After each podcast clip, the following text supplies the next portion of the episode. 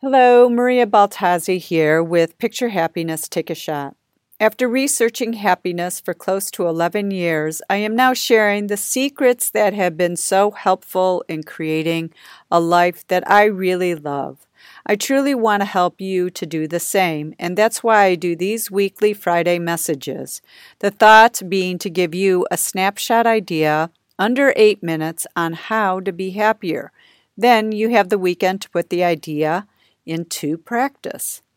This week, I want to talk about loving compassion, starting with some definitions from the Oxford Dictionary.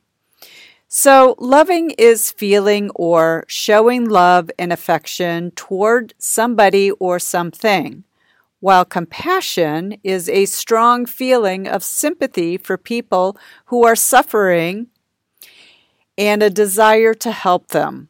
Putting it together, you can have loving compassion towards yourself, a family member, a friend, or someone you don't know.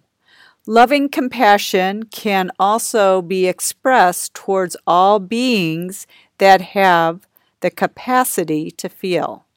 If you think about it, as human beings, exhibiting loving compassion is important because that is what each of us has and is at the core of our nature. We come into this world as loving beings, and somewhere along the line, we learn to hate, to be disconnected, to be disenfranchised.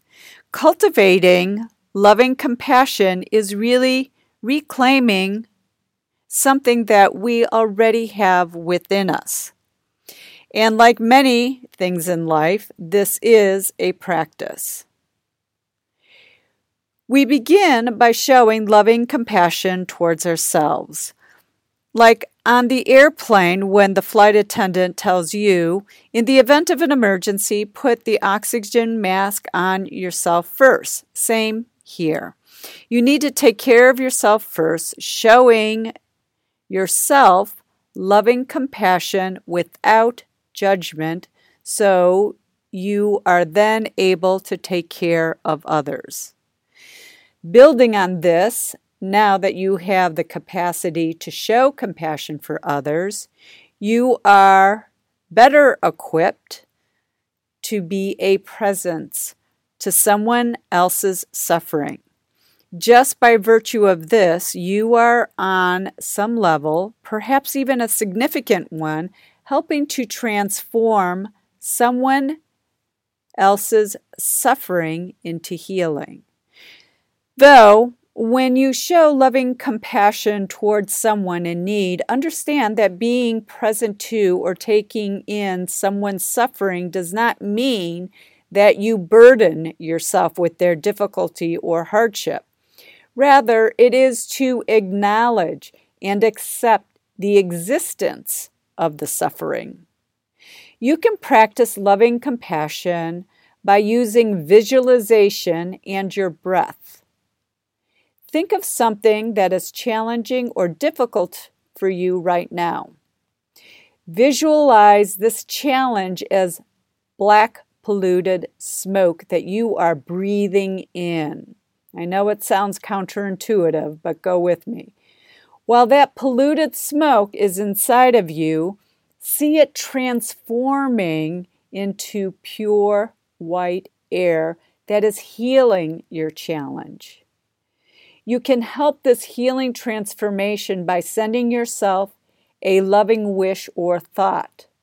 It can just be, I wish you all good things. I love you. Now, as you breathe out, see the same smoke as pure white instead of black. You may need to repeat this a few times, though eventually you'll get it. At first, start with something simple, like you're struggling to motivate yourself to run because you need more exercise during the week. You breathe in this struggle with motivation as black smoke. Once you see the smoke inside of you, send yourself a loving wish for a nice pair of running shoes. See this wish turning the black smoke into white smoke that is now serving to motivate you to run. With practice, you can move on to more challenging, even deeply painful personal issues to clear. Though start easy on yourself, gradually building this loving compassion practice. You can do this for others as well. What you are doing is taking in a personal challenge or someone else's challenge. On the in-breath and on the out-breath, you are giving recognition, compassion to yourself without judgment. Without judgment is key. Your end game with this loving compassion practice is to focus on self-compassion as well as compassion towards others.